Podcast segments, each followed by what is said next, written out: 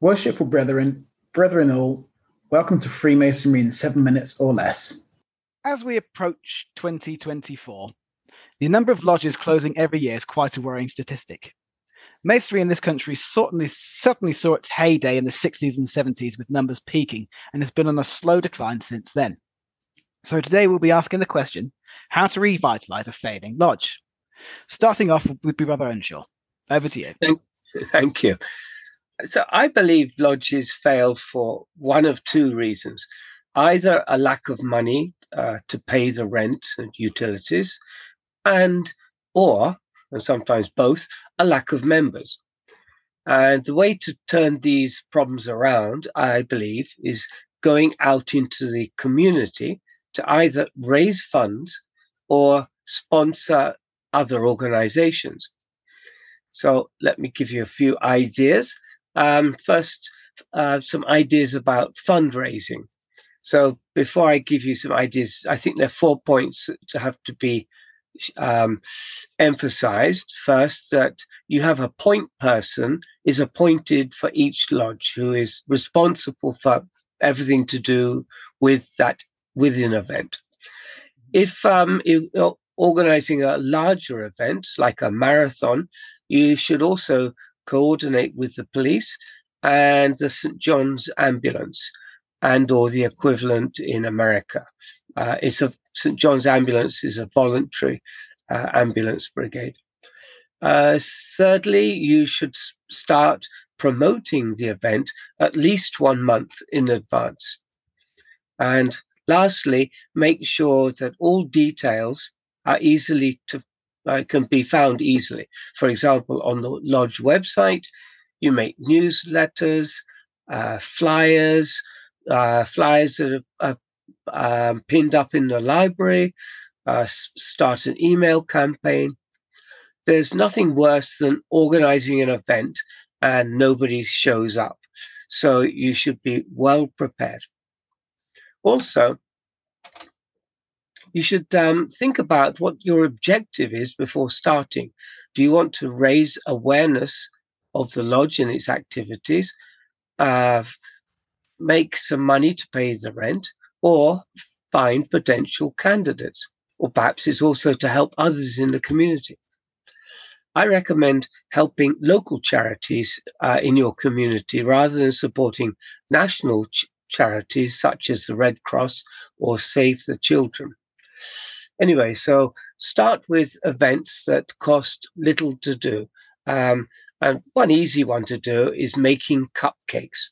The ingredients are cheap, they're simple to make, and everybody likes a cupcake. You could offer cupcakes and coffee at events, at football matches, quiz nights. We'll set up a quiz night and offer cupcakes. You could set up a best local garden challenge or lodge open days and have the cupcakes ready. You could do film screenings, a swap meet. People could bring in things they don't want and they could either sell them or swap them. You could have street parties, treasure hunts, food festivals, talent shows. There's lots of things you can do.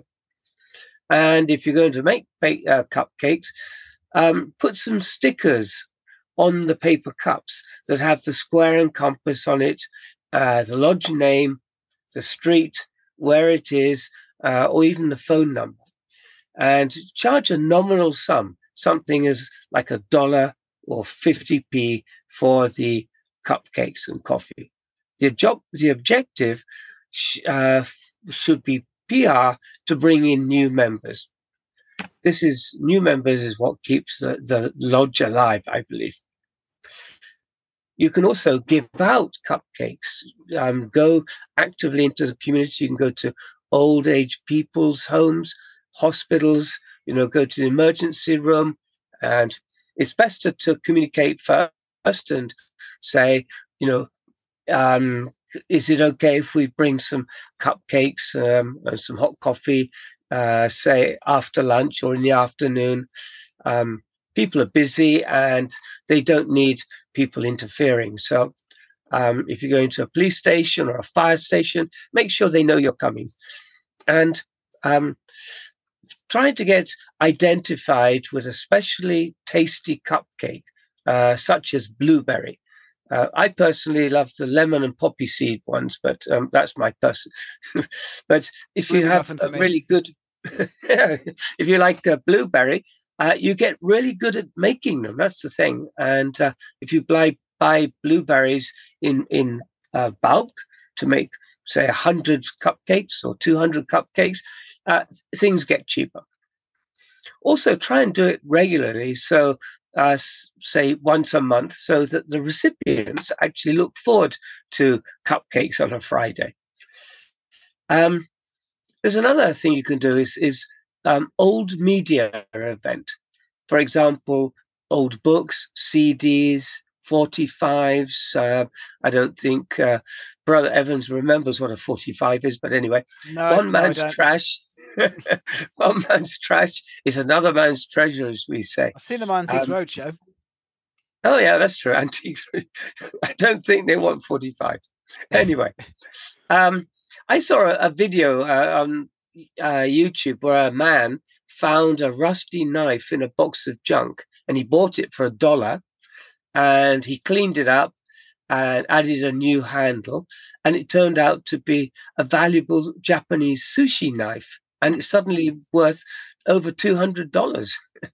So you never know, you know. I remember going to Goodwill and buying a really nice yellow windbreaker for $5. And it was so cheap. The reason was the tab on the zipper was missing, so you couldn't pull the zipper up and down. But I fixed it for a couple of dollars, and now it's one of my favorite possessions. So one man's trash is another man's treasure. So once you've got a small kitty going, by kitty, I don't mean, I mean money, not a feline, try sponsorship. For example, you could go to the library and do a read a book challenge with the local library. And if a child reads 100 books in a year, give him a book token in celebration. And I'm sure the library would be really happy to have you support this. There may be other NPOs in your community that you might want to support. And it doesn't have to be money. It can just be your time. For example, helping with children sleeping rough, food banks, river cleanups, helping children with their homework because they missed school as the parent was sick or something. And in fact, this is quite popular in Japan. Elderly people helping children with their homework. You know, their key. That's very cute. Sorry? That's very cute. I like that idea. Yeah, they're latchkey kids, and they just need help. They just want somebody there. So they come to the lodge, they do the homework, they get a cupcake. So when you're doing an event, you want to make sure, you know, get the most out of it. So be sure to wear a windbreaker that's got the square and compass logo on it. And be sure to carry visiting cards. You can hand them out, you know, and if somebody asks you, don't write on the back of a packet of cigarettes, you know, just give him a card. So when you've had experience with smaller events, now start organizing larger events, for example, a walk for charity or swimming events. Then you can get support from local businesses. For example, you could hand out T-shirts that have both the sponsor's logo and the square and compasses on it. There's just no end of things you can do. And now you probably start to consider appointing a media officer in the lodge, somebody who contacts local papers, radio shows, etc. And of course, don't forget online media. And you contact them both before the event and after the event. You give them lots of photographs of the event, so they can use that in their own reporting. Mm. So these activities will bring you some income, lots of goodwill from the local community, lots of publicity, and hopefully some new blood into the lodge. You know, my background is marketing, and my type of marketing I'm doing is for large corporations, but it also works for smaller groups such as lodges. My last point is be consistent. So try not to do lots of things the first year. Just get used to doing something. But don't get really active the first year and then the second year do nothing just because the turnout was low. You've got to keep at it, do it year after year. And then after a year or two, you'll suddenly see your lodge membership is twice the size that it used to be. Remember the marketing mantra, all PR is good PR. So good luck. Excellent. I'd like to add a few things to this one. Do you know what, in the UK, I think one of the most important things for revitalising Lodge is bridging from the old guard to the new guard, because there's an enormous age gap. There's lots of members in their late 60s and early 70s. And then there's people my age, 25, mid to late 30s, and 65 months. And so the bridge is quite pronounced. So you it breaks into two groups. You've got the old guard and the new guard. And whilst obviously we're brethren, we all mingle together. There's a bit of a disparity outside of the lodge. We drink together, but we don't really do activities together. Yes. I don't think many people surf in their 70s. So one other thing we do is we have activity groups. So we'll go for surf. We've got like a Masonic surf group. That's why my lodge's logo is a surfboard. We might go to Goodwood. We might go and visit London on the coach. We might go together with a few other lodges. We might do group visits. That's a nice thing to do. And that's something that can be promoted on social media as well. Social media, advertising the activities and the charity work we do is a big thing, I think, as well. That's an important part of what we're doing. And if I jump in there, also get the old people or older members to teach you something that you're not aware of. And I can think of, it comes to mind, is my grandfather, who was just after the war, he was in a lodge and he was also active in the Grand Lodge in England. He used to run whist drives. Okay. Who plays whist? You know? I don't even know how. My grandma. Yeah, exactly. And I've got a photograph of him in a room with 200 people in it. Oh, lovely. They were very popular in the 1940s. So that's something they could teach us, you know, and then let's have a whist drive. And then all the old people come out of the woodwork. Yeah, that'll be fun. But that brings me on to the next point, education. I think that's one of the most important modern things for getting people fired up. It's so interesting. When we go to Lodge at Towen, we have our dining club. And then afterwards, we go down to the bar for a little bit of a chat and a little bit more social lubrication, because the booze there is really cheap, so everyone just gets to the bar, has a few pints, and it's great. It's really, really good. But the chats we have down there are better than the stuff we have in the lodge and around the festive board. It's fantastic. So somebody might just ask, where does King Solomon's Temple appear in X, Y, and Z? And what information is there on the decoration on the chapiters? And then it just goes off on these amazing tangents. Different discussions. You could record those and then write them up and then publish them for the brethren to read in a newsletter or something. The Scottish Rite has a